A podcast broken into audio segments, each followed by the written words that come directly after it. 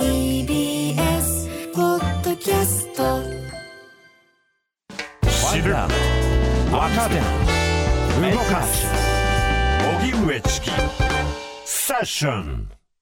発信型ニュースプロジェクト荻上チキセッション、荻上チキと南部ひろみが生放送でお送りしています。ここからは特集メインセッション。今日のテーマはこちらです。メインセッション、探求モード。ラグビー大好きジャーナリスト神保哲夫さんプレゼンツ、ワールドカップの楽しみ方。フランスで行われているラグビーワールドカップで、日本代表はここまでいち次リーグでチリによんじゅうにたいじゅうにで勝利。前回大会準優勝のイングランドにさんじゅうよんたいじゅうにで敗れ、いっしょういっぱいの勝ち点ごとなっています。うん、日本と同じプール ディー で首位に立つイングランドはさんれんしょうし、さんい以上が確定し、頭ひとつ抜け出し、チリはさんれんぱいですでに敗退が決まっています。日本が残すのはあさってのサモア戦、じゅうがつようかのアルゼンチン戦。両国とも世界ランキングでは日本より上ですが、日本は前々回のにせんじゅうごねん大会で南アフリカを地元開催となったにせんじゅうきゅうねん大会では、当時世界ランクにいのアイルランド、さらにスコットランドを破るなど、大舞台で世界の強豪を撃破してきた歴史があります。今日はセッションでもおなじみです、ラグビー大好きジャーナリスト神保哲夫さんに、今からでもラグビーワールドカップを楽しむための基礎知識と魅力を伺います。改めまして本日のゲストです。スタジオにお越しいただきましたジャーナリスト神保哲夫さんです。どうもよろしくお願いします。お願いします。はい、よねんにいちどのワールドカップということで、前回もその前もお話伺ってますけれども、ちょっと異変に気づいてるんですけど、前回来ていただいた時にラグビーの特集をした際には、神保さんはラガーシャツで着てたんですね。そうだった、はい、あそうだったかもしれない。で、今日は直帰で着てるんですよ。前回はね、一つは日本開催ということもあって、うん、はい、ちょっと気合いの入れ方が違ったっていうのもあるんだけど、えー、実は今結構あの忙しいんですよ。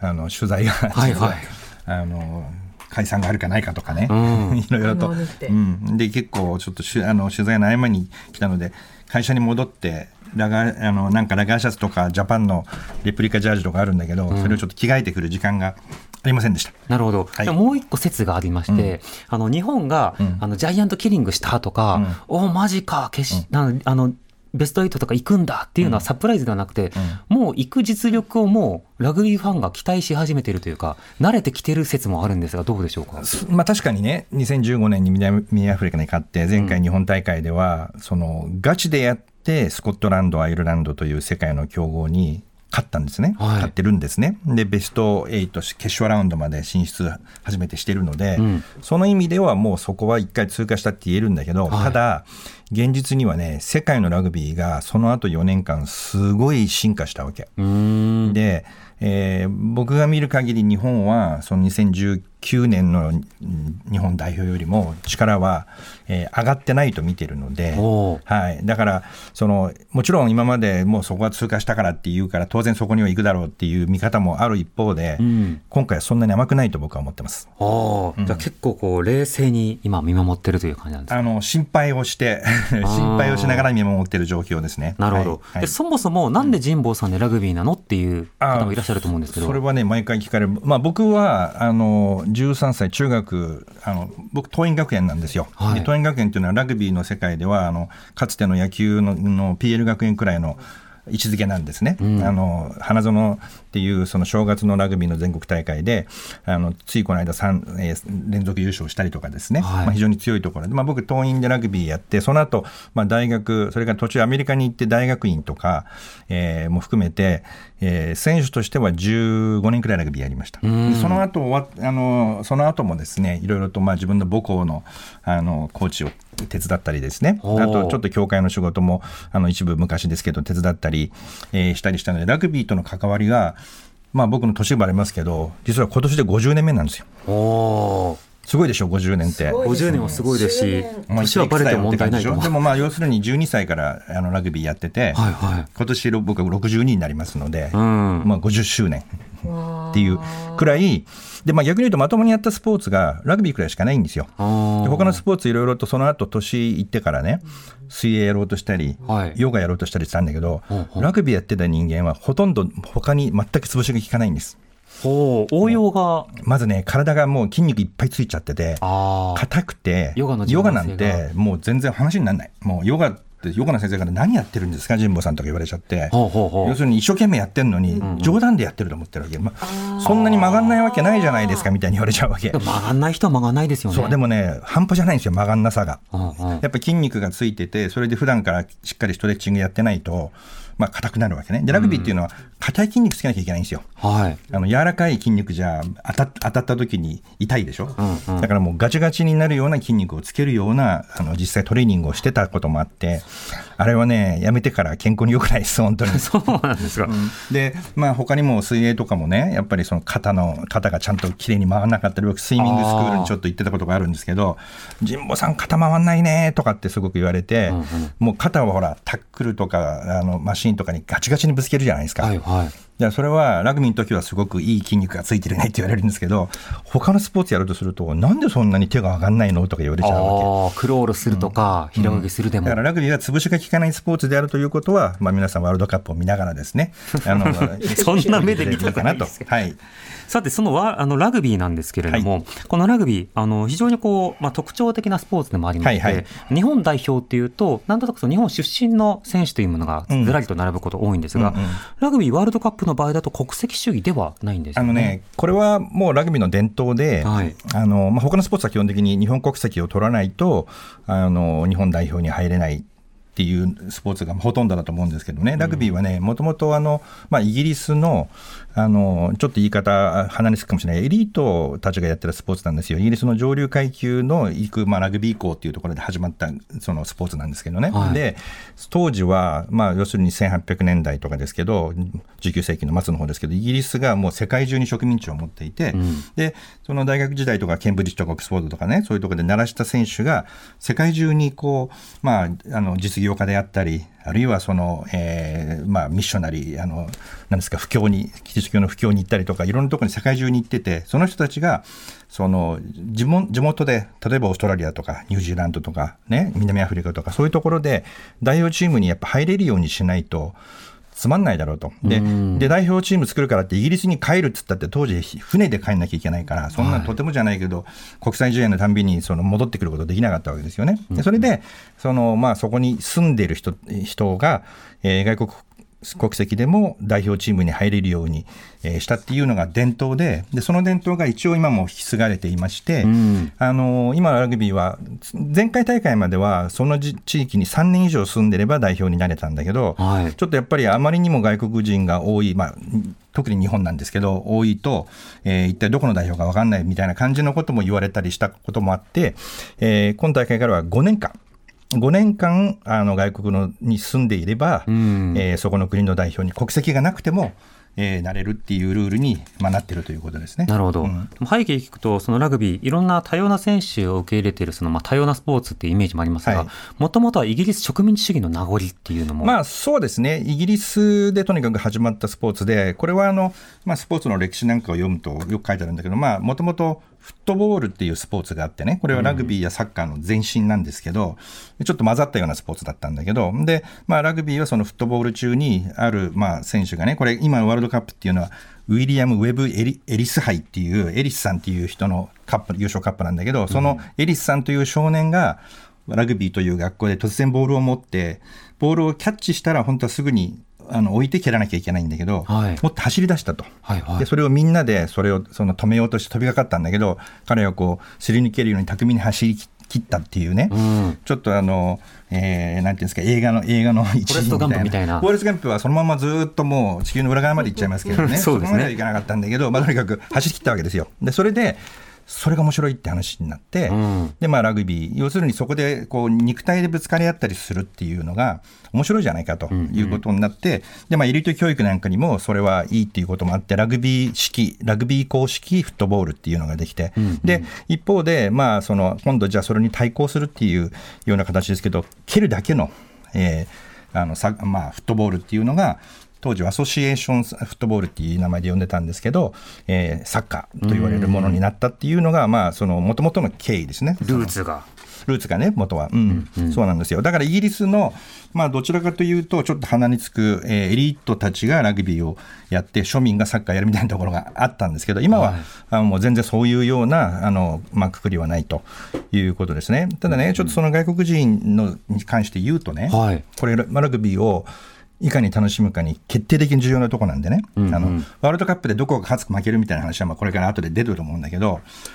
本当にねラグビーを見る方にその見る喜びを知っていてほしいのがね、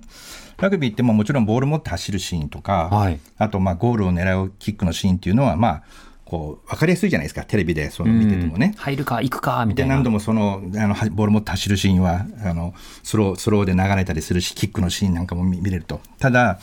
ラグビーの面白さっていうのはもう本当にあの、まあ、ブレイクダウンっていう言い方をするんだけど、体と体がぶつかり合っているあのぐちゃぐちゃっとしたところ、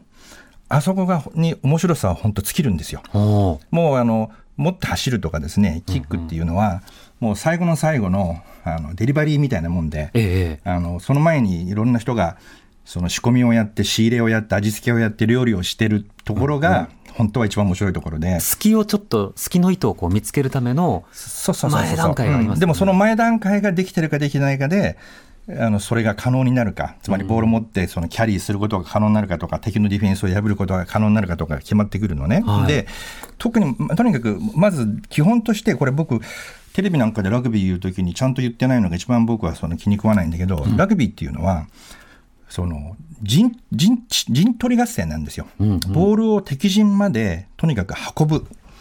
だから本当にすっげえあのハルクみたいなハルクがいたら一、はい、人ボール持ってそのまま走って蹴散らしていってゴールを 敵, あの敵のゴールに置けばそれでも全然いいわけなんですね、うん、だけどまあそんなそのみんなその相手も屈強な男ですからそんなことできるわけないんで、はい、いかにして最終的にボールを敵のゴールまで運ぶかっていうスポーツなのね、うんうん、でその陣地を少しでも前に進めるためにいろんな工夫をしてるんですけど、はい、特に見てほしいのはやっぱりその体と体がぶつかり合った時にほんの一歩二歩でもそのチームが前に出てるかどうか。逆に言うと日本がディフェンスしている場合はディフェンスでタックルに入った時にタックルをした時に踏み込んで向こうに倒せてるかどうか。うーん、実はそれがほとんど全てなんです。実はラグビー押し返せているか否かっていうライン、うん、しかもまだ押しっていうのはまず当たった時にガツンと当たった時に押し込まれないかどうかが一つね、うんうん、でそれはもう本当にそのフィジカルな強さとかその大きさとかがものを言うんだけど、でそこがどうしてもその見てるとなんかぐしゃぐしゃっとしちゃってよくわからないんだけど、はい、そこであんまりそこをスロービデオでもう一回見せてくれないんですよ、テレビとかも分かりにくいから。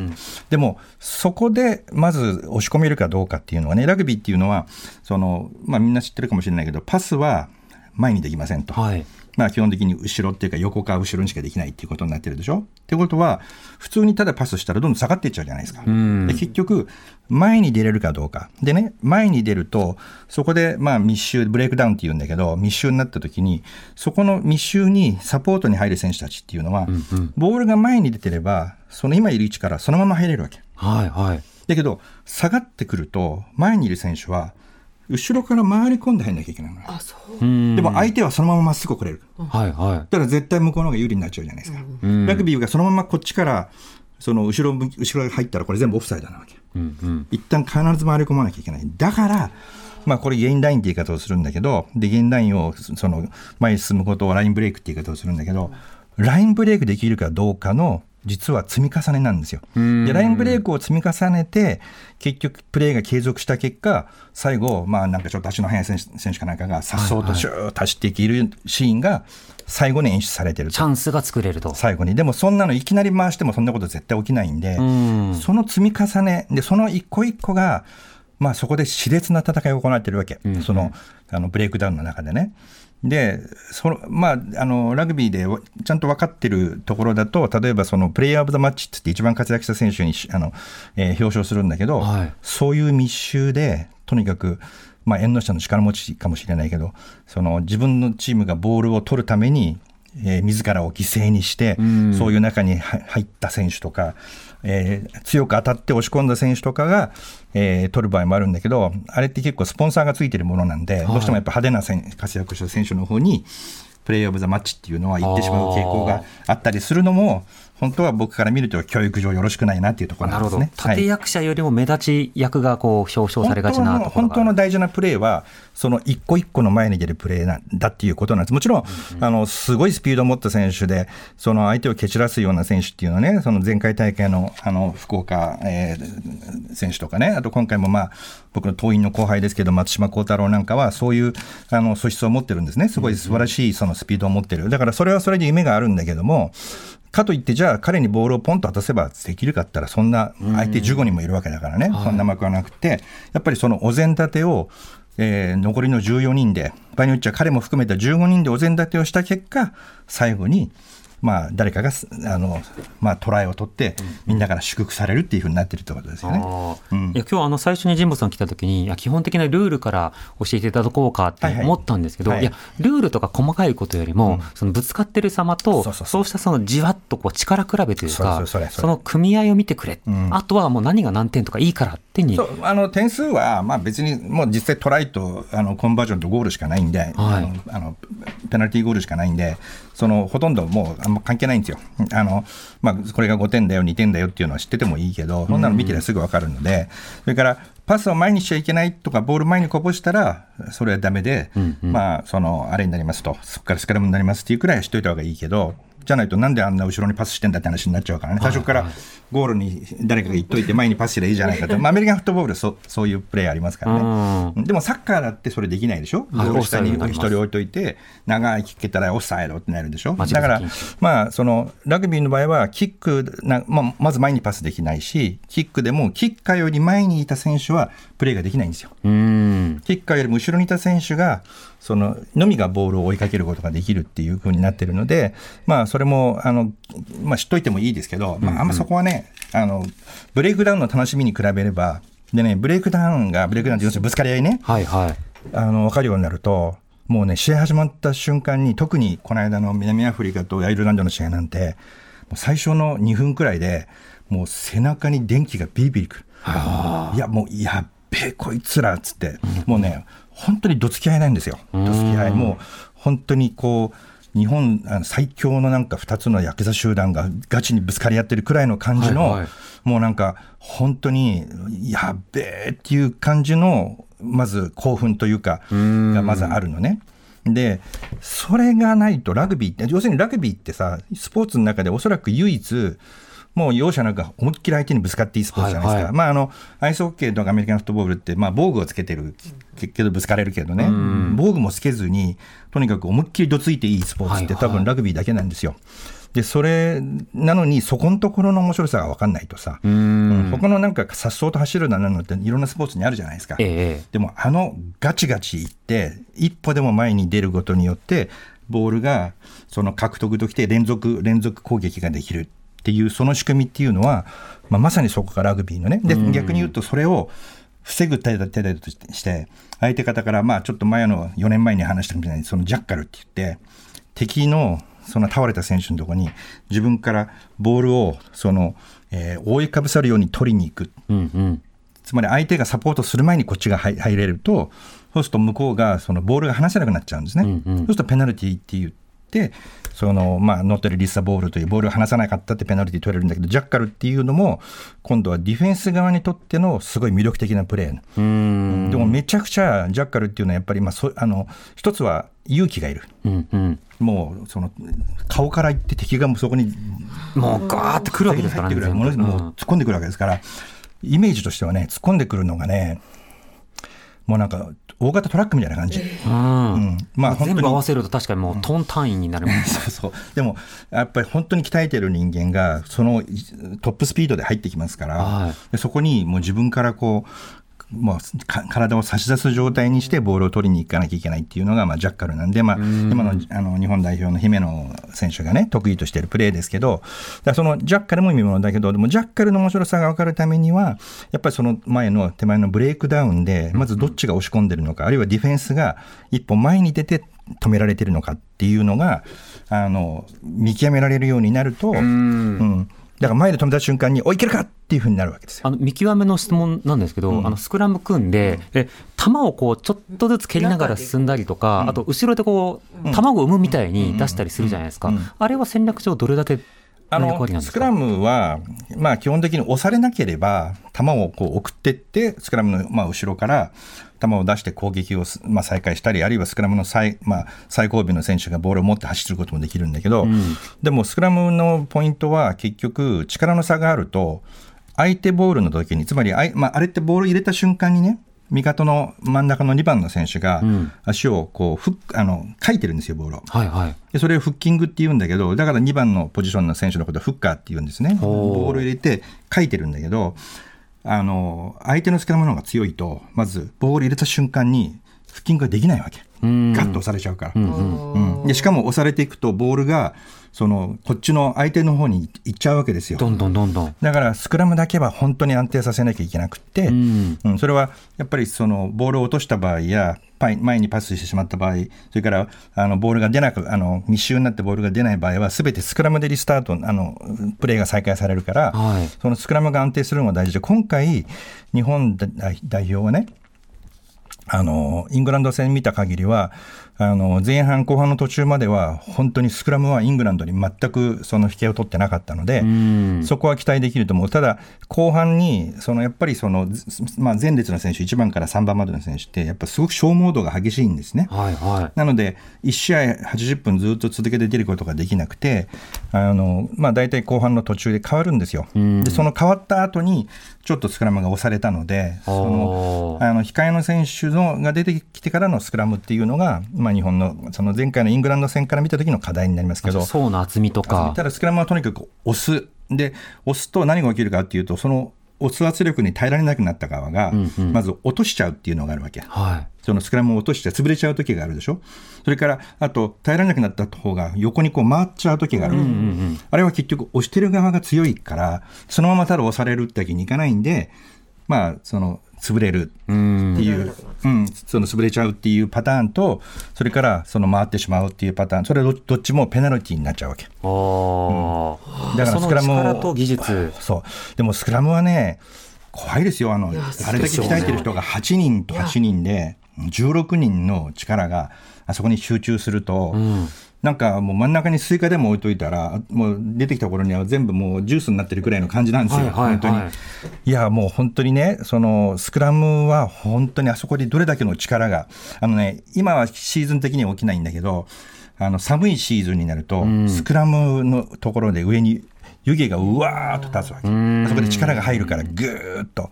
うんうん、すごい湯気が立って本当お湯が沸いてるくらいの湯気が立つのが、まあ、ですよねここまであの神保さんにあの魅力を語っていただきました、はい、じゃあ、はいはい、今回の注目ところについてご時代に、はいはい、ティービーエス Radio きゅうまるご きゅうまるよん発信型ニュースプロジェクトセッション荻上チキセッション。今日の特集メインセッションはラグビー大好きジャーナリスト神保哲生さんプレゼンツワールドカップの楽しみ方。スタジオにはジャーナリスト神保哲生さんを迎えしております、はい、よろしくお願いします。よろしくお願いします、はい、あの前半使って進行表のまだ質問にまでしか言ってないんですけれども、はい、あのメールをいただいているので、はい、紹介していきたいと思います、はいえー、いきますよ。ラジオネーム月光さん、どうもありがとうございます。神保さんのラグビー特集を待っていました、はい、ありがとうございます。今回のワールドカップは何といっても参加チームが平均的に実力をつけてきたことで、うん、かつてのような南半球の国だけが圧倒的に強いというような状況でなくなった点が面白いところではないでしょうか。そうですね。ここまでの予選プールでは番狂わせというほどの試合は多くありませんでしたが、うん、下位の国々でも良いラグビーをしていて見どころが多くあります。個人的にはこれまでワールドカップで良いところのなかったアイルランドに、えー、今度こそはという期待をしています、うんはい、またコロナ禍もあり、このよねんかんで世界が大きく変わってしまったことも思い起こされます。にせんじゅうきゅうねんの日本大会で開幕戦が日本対ロシアだったことをどれほどの人が覚えているでしょうか。ロシア代表のファンではありませんが、ロシア代表が国際的なスポーツイベントの場に戻ってくることは今後あるのかなど、いろいろ考えてしまいます。うん、そうですね、いろいろな大会ごとにやはりその世界情勢も見えてくるということではあります、うん、さてあの今のうんえー、国際情勢というかあの今の、えー、世界のレベルについてお話を伺いましたけれども、はい、今全体としてレベルが上がっている、うん、その中で日本のレベルというのは今どういった位置にあるんですか。あの、ね、今回番狂わせがあの今のところないというようなお話がさっきありましたけど、はい、実際はですね今回大きな番狂わせが一つあって、そのフィージーがですね、うん、オーストラリア代表に勝ってるんですね、うんはい、であのラグビーっていうのはねあのまあ、細かいことまでその知らなくていいんだけど、もともとその、まあ、ラグビーの業界用語でティアワンって言い方をするんですけど、うんまあ、要するにイギリスごかこく、あのフランスも入れた、あとイギリス、そのイギリスのよんかこく、それから南半球のさんかこく、南アフリカ、オーストラリア、ニュージーランドっていうのをがまずそれではちありますよね、はい、で今まあ一応そのヨーロッパのごかこく大国がろっかこく大国になってイタリアも入ってるんだけど、それを含めた、それからあとアルゼンチンを含めたじゅっかこくっていうのがまあ基本的にティアワンといって、うん、そのだいいちグループと言われてた。でそれは実は実際にあの、まあ、そのラグビーの国際団体の、ね、ワールドラグビーっていうのがあるんだけど、そこでのその投票権とか発言権とかも多かったり、うん、あるいはあのその国際ラグビーのところが選手に対してあの怪我したりその、まあ、万が一死んだりした場合に補償とかもあるんだけど、補償の金額も実は違ったりしたんですね、ティアワンと。で日本はティアツーの中の常にいつも上の方にいて、はいまあ、ティアワンになかなか入れないっていう状況だったわけで、フィージーとかサモアとか日本とか、まあ、あとアメリカカナダあたりがティアツーの中のトップトップ、トップレベルだったんですよ。で今回ちょっとアメリカカナダが出れ、あの、出れなかったんだけども、そのワールドカップにはね、はい、でそこが日本が、まあ、一応そのティアワンって言い方はもうやめたんだけど、えーそのまあ、この間のにかいのワールドカップであれだけ活躍したこともあって、一応そのトップグループに入れてもらったことになっているんですが、うん、今回はねそのフィージーとサモア、ここがね、はい、ここ前回のワールドカップ以降にですね、あのスーパーラグビーっていうその南半球のラグビーのその、えー、リーグがあるんだけど、そこにチームをその、えーまあ、参加させることになったんで、そこで揉まれてるから、うん、ものすごい強くなっていて、はい、で実はサモアあの普通にいけば日本は本当は勝たなきゃいけないんだけど強いですよ、サモアすごく。うんでこのアルゼンチンと、えーと、くがつにじゅうさんにちにやったんだけどじゅうきゅうたいじゅうでかなりの接戦でね、だから今回はあの本当はまあとにかくサモアに勝って日本はね、えー、金曜日ですけども、うん、で、えー、アルゼンチンとのもうその、まあ、頂上決戦というかアルゼンチンに勝てばその決勝ラウンドに行けるっていうところに行きたかったけど、まずサモアをそんな簡単に撃破できるかどうかもわからないほど、まずフィージーサモアのチーム力が上がっているっていうことがまず一つです。で日本はじゃあそれとそれに比べて言うとですね、まあ、これはちょっと辛口になるんだけど、前回のワールドカップで日本あれだけ活躍したじゃない、はい、でスコットランドアイルランドにガチで勝ってるっていうすごいことなんですよ、ね、なんだけどその勢いを、まあ、僕, 僕, 僕のこれは見立てです。その後の国内リーグで十分にその勢いを生かせなかった。うーんこの本当の意味で の, その厳しいそのラグビーレベルのラグビーがその日本ではできなかったので、例えばサモアやフィージーがその後にすごく力が上がったのに対して、日本がやっぱそのどれだけ国内のリーグで揉まれるかっていうことしかその国のレベルを上げる方法ってないんですよね。で、まあ、その後にそのリーグあの、まあ、リーグワンっていう名前、トップリーグって名前からリーグワンって名前に変わったんだけど、まあ、実質あんまり何も変わらないあのやり方しかできなくて、でこれはまあラグビー協会内にもうちょっと違うことをやんなきゃっていうあれもあったんだけど、やっぱりまあ主流派とか常にいてですね、ほうほう結局まあそのまんまになっちゃったと。だからあのその意味では日本は一つはにせんじゅうきゅうねんからそれほど強化されてない、あるいは場合によっては少しあの周りが上がってるって意味から言うと弱くなってるかもしれないっていうのは一つ。それから選手を見てもらえば分かるんだけど、にせんじゅうきゅうねんに中心だった選手たちが実は今回も結局中心なんですね。それは、はい、あのまあ、フッカーの堀江とか、それから姫野、それからまあマイケル・リーチとかあるいは松島とか、うん、その辺は前回のワールドカップで中心選手だった。結局今回もまたそこがそこに頼ってるわけですよ。ってことは本当の意味での新しいタレントが日本はこのよねんかんで出てこなかったっていう意味も含めて、うん、やっぱりその前回からはあまりそのレベルアップしてないんじゃないかなというところが、まあ、僕の見た感想です。そこはなるほど、はい、強くなるには、はい、強い人と戦い続けるというのはすごく大事になりますよね。それ、それがすごく大事で、うん、でね、日本には実は今あの特に南アフリカを中心に世界的なプレイヤーが日本のリーグではそのプレーしてくれてるんですね、うん、ただね、まあ、あの地元のメディアのインタビューなんかを見るとあの日本はやっぱり当たりがあんま強くないから怪我をしないんで、まあ、ちょっと言い方悪いけど骨休みに来ちゃってるようなところがあるんですよ。はで一方で日本のラグビーっていうのはそのすごくテンポの速い、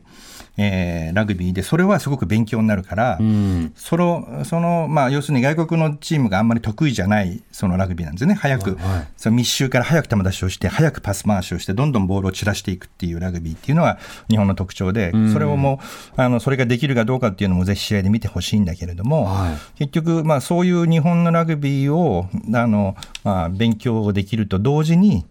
えー、当たりはそんなに強くないから怪我をしないで済むということで結構日本が南半球 の, あの選手たちにとっては人気のスポットで、それでいてそこそこギャラがいいみたいな、あ、うん、まあその企業スポーツになっているところもあるんでね、はいはい、あのそこそこギャラを払ってくれると、ギャラっていうか、まあ、あの契約金を払ってくれるとっていうことで、あのってことはそれは逆の見方をすればやっぱりそれだけ厳しい国内リーグを作れてないってことなんですよね。うーん、うん、なるほど、うん、ちなみになんですがこの一次リーグの状況いっしょういっぱいで、まあ、これからどういうふうな条件があればあの決勝リーグに行けるんでしょうか。あのまずイングランドとアルゼンチンで、えー、イングランドが勝ってますので、はい、でイングランドは日本に勝ってますので、もう基本的にはイングランドは、まあまあ、サモアに負けることはないでしょうし、万が一負けたとしてもイングランドは、まあ、そのいっぱいってことになるわけですよね、うん。でまあ、あともう一個チリなんですけど、チリはさっき の, あのティアワンティアツーっていうならばもうティアスリーというようなあのレベルのチームで、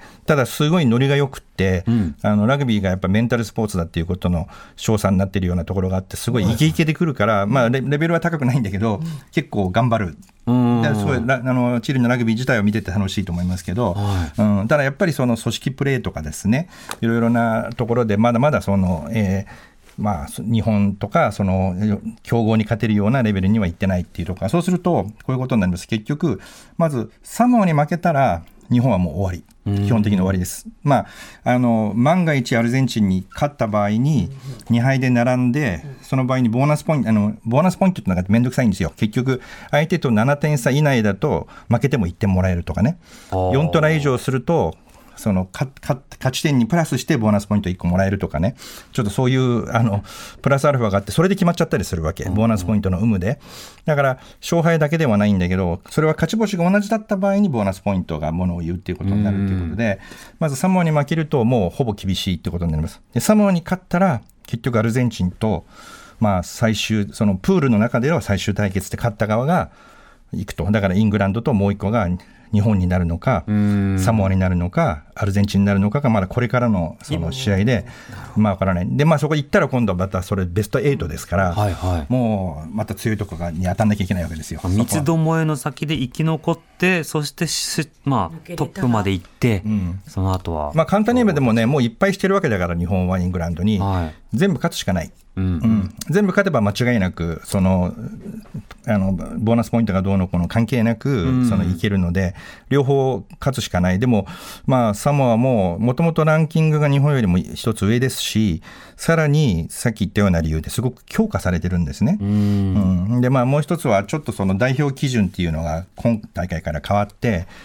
今までは他の国の代表にいっかいなった人はもう別の国の代表にはなれないというルールだったんだけど、はい、ちょっとそれをあの緩和したんですよ今回。でそれで実はそのサモアのスタンドオフっていうのはあのレリーファノっていうその元オーストラリア代表の結構まあ非常にレベルの高い名スタンドオフが今フィジーのスタンドオフになったりし、あ、フィジーじゃない、ごめんなさい、サモアのスタンドオフになったりしてるんですね。でそうするとやっぱりちあのレベルもアップしてるので、はい、でサモアはフィジカルにもともと非常に強いチームだったんです、うんうん、ただやっぱり組織プレーとか連続プレーとかっていうところで十分にトレーニングあの訓練されてないところがあって、まあ、日本に付け入る隙がそこにあって日本はまあ勝ったり負けたりみたいなところがあったんだけど、うんうん、そこがかなり補われてしまっていると、うん、で、でフィジカルには肉体的にはサモアは非常に強くてさっき言ったブレイクダウンでも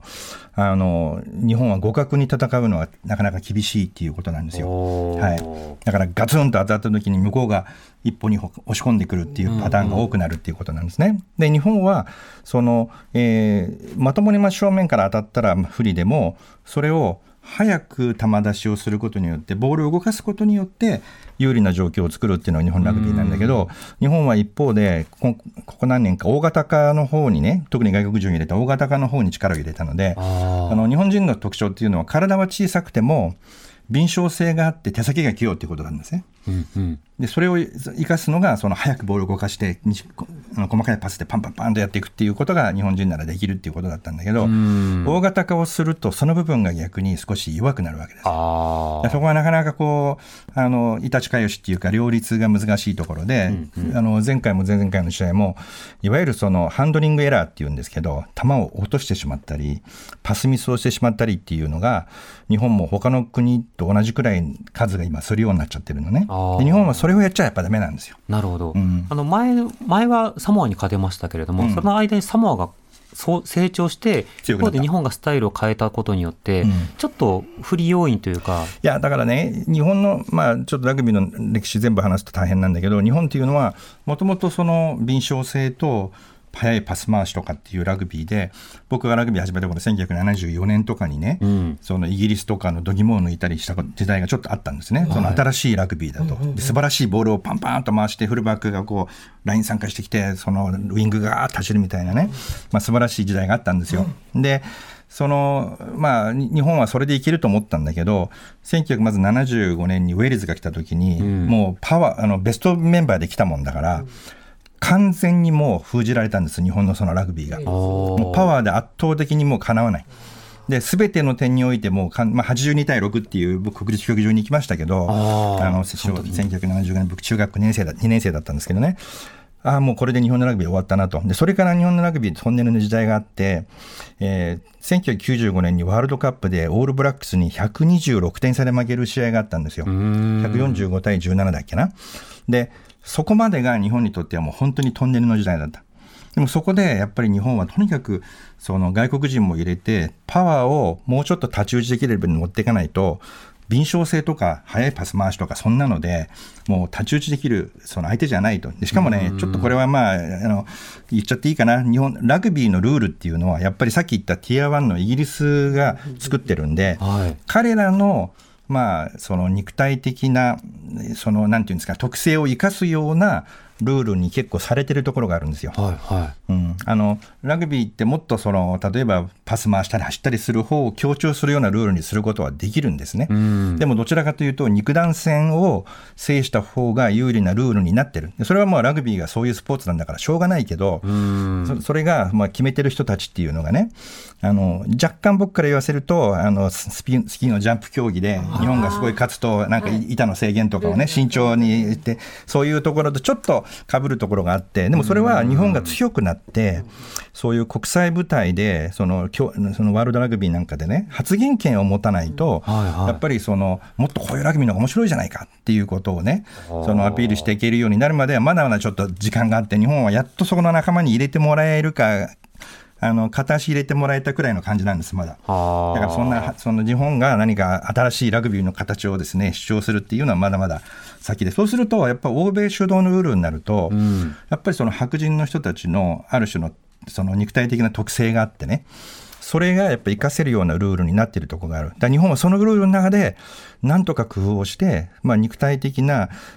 外国人を入れてもやっぱまだちょっと弱いんです日本。日本に来ている外国人っていうのはやっぱあの一番一線級の外国人は日本代表にはいないですから、えー、そうするとその組み合わせになるわけですよ、ね、その力でもある程度外国人の助けを借りてあの太刀打ちできるようにする。でも同時に日本人の持っている、まあ、敏捷性とか手先の器用さであのまあ、華麗なパス回しとかをしてっていうようなところも、ね、でそこを両立させるっていうのは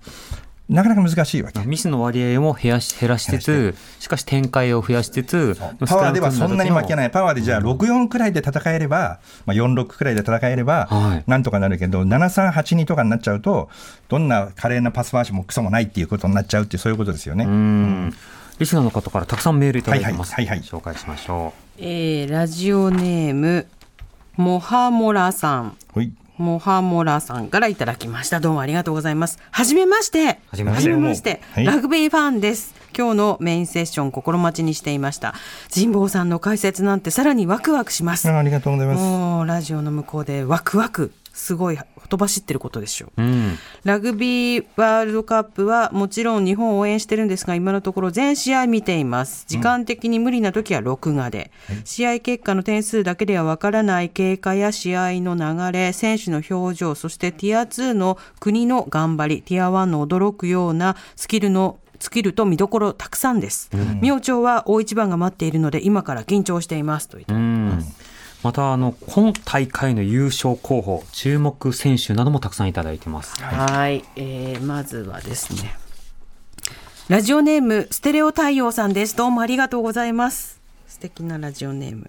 今回のワールドカップをほぼ全試合かっこスコットランド対トンガ戦を除く見ている見ていて感じるのですが、そうですね、うん、ラビラグビーが世界的に均質化してきているということはないでしょう、うん、ないのでしょうか、うん、もちろんフランスの華麗なパス回し、ニュージーランドの教科書通りの堅実なプレー、うん、南アフリカのフィジカルを前面に出したラグビーは今回も相変わらず健在です。しかし一部のラグビー新興国を除いて少なくともティアツー以上の国はどこも非常に組織化されたラグビーを行っているような印象を受けます。特にフィジーはその典型的なチームだと感じます。神保さんのご見解を伺えればと思います、うん、あのー、ち, ちなみにはい、はい、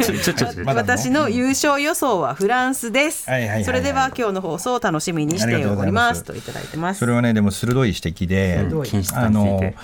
ラグビーも僕らがそれこそ中学で始めた頃に比べてどんどんいろいろルールが変わってるんですね、うん、そのスクラムでのオフサイドラインがその後ろに下 が, 下がったりとかね、あのもう本当にルールがどんどん変わってるんです。ただあの、まあ、ラグビー の, その意思決定をしている人たちにとってね、まあ、ワールドラグビーのお偉さん、まあ、これ主にイギリス諸国ですけれども、はい、にとってはですね、なかなかその難しい判断があるんですよ。要するにあのあんまり知られてないけど、ラグビーって実は我々がやってるラグビーってそのラグビーユニオンっていう種類のラグビーで、ラグビーって実はあのフットボールって大きいわけで世界にみっつあるんですね。まずラグビーリーグっていうのがあって、これがラグビーと同じようなボールをほぼ同じボールを使いながら、えー、もっとすごくその、まあ、まさに日本の得意とするようなラグビー、そのパス回しがすごくあって、そんであんまりそのブレイクダウンがないようなルールになってるっていうラグビーがそのラグビーリーグって言って、それはもともとプロでずっとやってたもので、あのイギリスとかあの南半球ではそこそこ盛んなんです、プロリーグがあって。で今のユニオンでやってる選手も昔プロあのリーグでやってましたって人もいたりするくらい、まあ、両方あるんだけど、日本はもともと日本のラグビーが入ってきた時にユニオンのが入ってってきたってことと、まあ、ユニオンがアマチュアスポーツ、リーグがプロだっていうこともあって、日本はなんかそのラグビーっていうのはつい最近まではアマチュアリズムっていうのがすごくなんかこう大義名分として大きかったもんだから、日本ではもうユニオンしかないかのようになってるんだけど、実はラグビーっていうのはユニオンだけじゃないと。でもう一つはまあ オージー ルールって、オーストラリアのフットボールっていうのがもう一つまあみっつあるんですよね、はい、でそれもそっちはもうどっちかというとキックがメイン の, そのスポーツなんですけど、んでそのリーグはとにかくボールがすごく動くんで面白い。だからそれはなぜかってプロだからお客さんを喜ばせるラグビーをしなきゃいけないわけですよね、うんうん、で一方でユニオンはそれと同じ後追いしちゃったらダメだから、やっぱどうしてもそのブレイクダウンとかスクラムとか密集とかの、まあ、どつき合いとかですね、力比べみたいなのも要素も入れなきゃいけない、うん、でもラグビーっていうのはそれだけだとやっぱり一般の人から見ると退屈なんですよ、はい、まあ、あのラグビーツーになってくると十分それが面白いんだけど、やっぱりパッと見たときに何やってんだのごちゃごちゃしてっていう風になるじゃないですか。そうするとそこでルールは、例えばオフサイドラインをどこに設定するかとかね、あのどこまで下げなきゃいけなくするかとかによって、どれだけパスができるようになるかとか、どれだけ逆にぶつかり合いが多くなるかっていうのは実はルール設定によって変わってくるんですね、うんうん、で今のさじ加減だと今の方がおっしゃったようにちょっと同じようになってしまうっていうところがあるのは事実なんです。それは、はい、でもしかしたらそれじゃつまんねえなと、逆に言うと人気が落ちてきたりするかもしれない。観客動員がその落ちたりしたりすればまたちょっとルールを変える、変えるってことはあり得るんだけど、そのボールが派手に動くその ラ, のラグビーの方がお客さんの人気は出るけど、そうするとリーグとの違いとか、あるいはその オージー ルールですね、オーストラリアフットボールとの違いはが今度は見えにくくなってくるっていう、なかなかあの難しいさじ加減があって、日本はもうそれしかない、ユニオンしかないっていう前提でみんな見てるから、うんうん、あの その、そういう悩みはなかなか理解しがたいんですけど、イギリスとかオーストラリアとかニュージーランドでは、まあ、そういう、まあ、板挟みとも言わないけども、はい、そういう中で今の我々のユニオンラグビーのルールが一応そのできてるってことなんですね。うん、うん、でもあのやっぱり他のさまざまな、まあ、ティアワンばかりがもう常に強いってことになると、うんうんうんうん、あの新しく参加する国もなかなか出てこないというところもあって、そうですね、それを広げるっていうのも今のラグビーの課題ですよね。そうだからそれがすごい課題で、あの、まあ、サッカーなんか本当それに成功しててね、うん、でやっぱアジアを巻き込まないと、そのまあ、視聴者オーディエンスって意味ではアジアの方が人口が圧倒的に多いんで、はい、オーディエンスが多くなればなるほど、あの中継した場合のその中継料とかお金が入るじゃないですか、うんうん、でラグビーはまだ そ, そういう意味では全然そこの部分で新興国のあのへのまあ普及っていう意味ではすごい後手に回ってる。ただまあラグビーはやっぱりその体への負担も大きいし、怪我もそのまああのこんなこと言っちゃいけないんだけど怪我はしますので、はい、そうすると例えばあの、えー、親が自分の子供にはラグビーはしてほしくないとかね、そういうあのこともあの人も、まあ、やっぱり他のスポーツに比べるとですけどね、まあ、多くなったりするんですね、うん、なのでその範ではある。でも逆に言うとその分、まあ、ラグビーっていうのはやってる人間にとってはですね、まあ、こんな面白いもんないんですよ。もうね、本当にね、南部さんもチキ君も一回やっちゃうと、いやいや本当ね、今からだって今からだって一回やっちゃうともうねやめらんない。うん、本当に。うん、確かにやめてなかった。だってそんなね、あのやめらんない、ね、よ世の中でね、まあボール持ってる持っても持ってなくてもいいんだけど、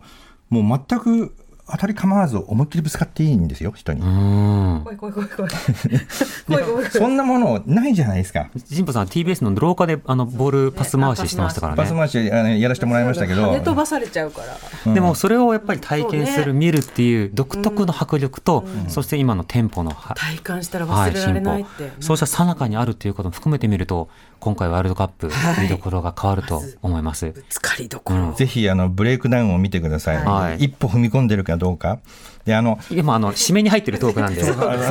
でもね、近くで当たると、ね、見てるとね音がしてるね、音が音がしてるんですよ、ガツンと、はい、今日はジャーナリストの神保哲郎さんでした。ありがとうございました。またお待ちしています。 ティービーエス Radio 荻上チキ